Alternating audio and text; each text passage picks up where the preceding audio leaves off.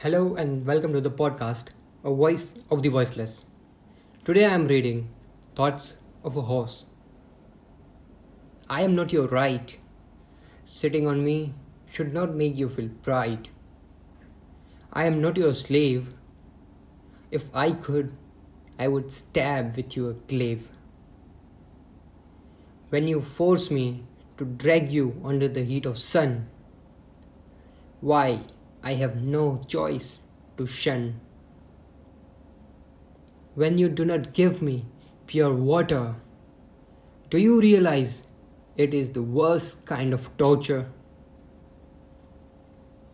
Why I cannot go where I want to with freedom? Why is your head filled with venom? Why cannot you see me as an individual? Why you treat me like material? I am not your right. Sitting on me should not make you feel pride.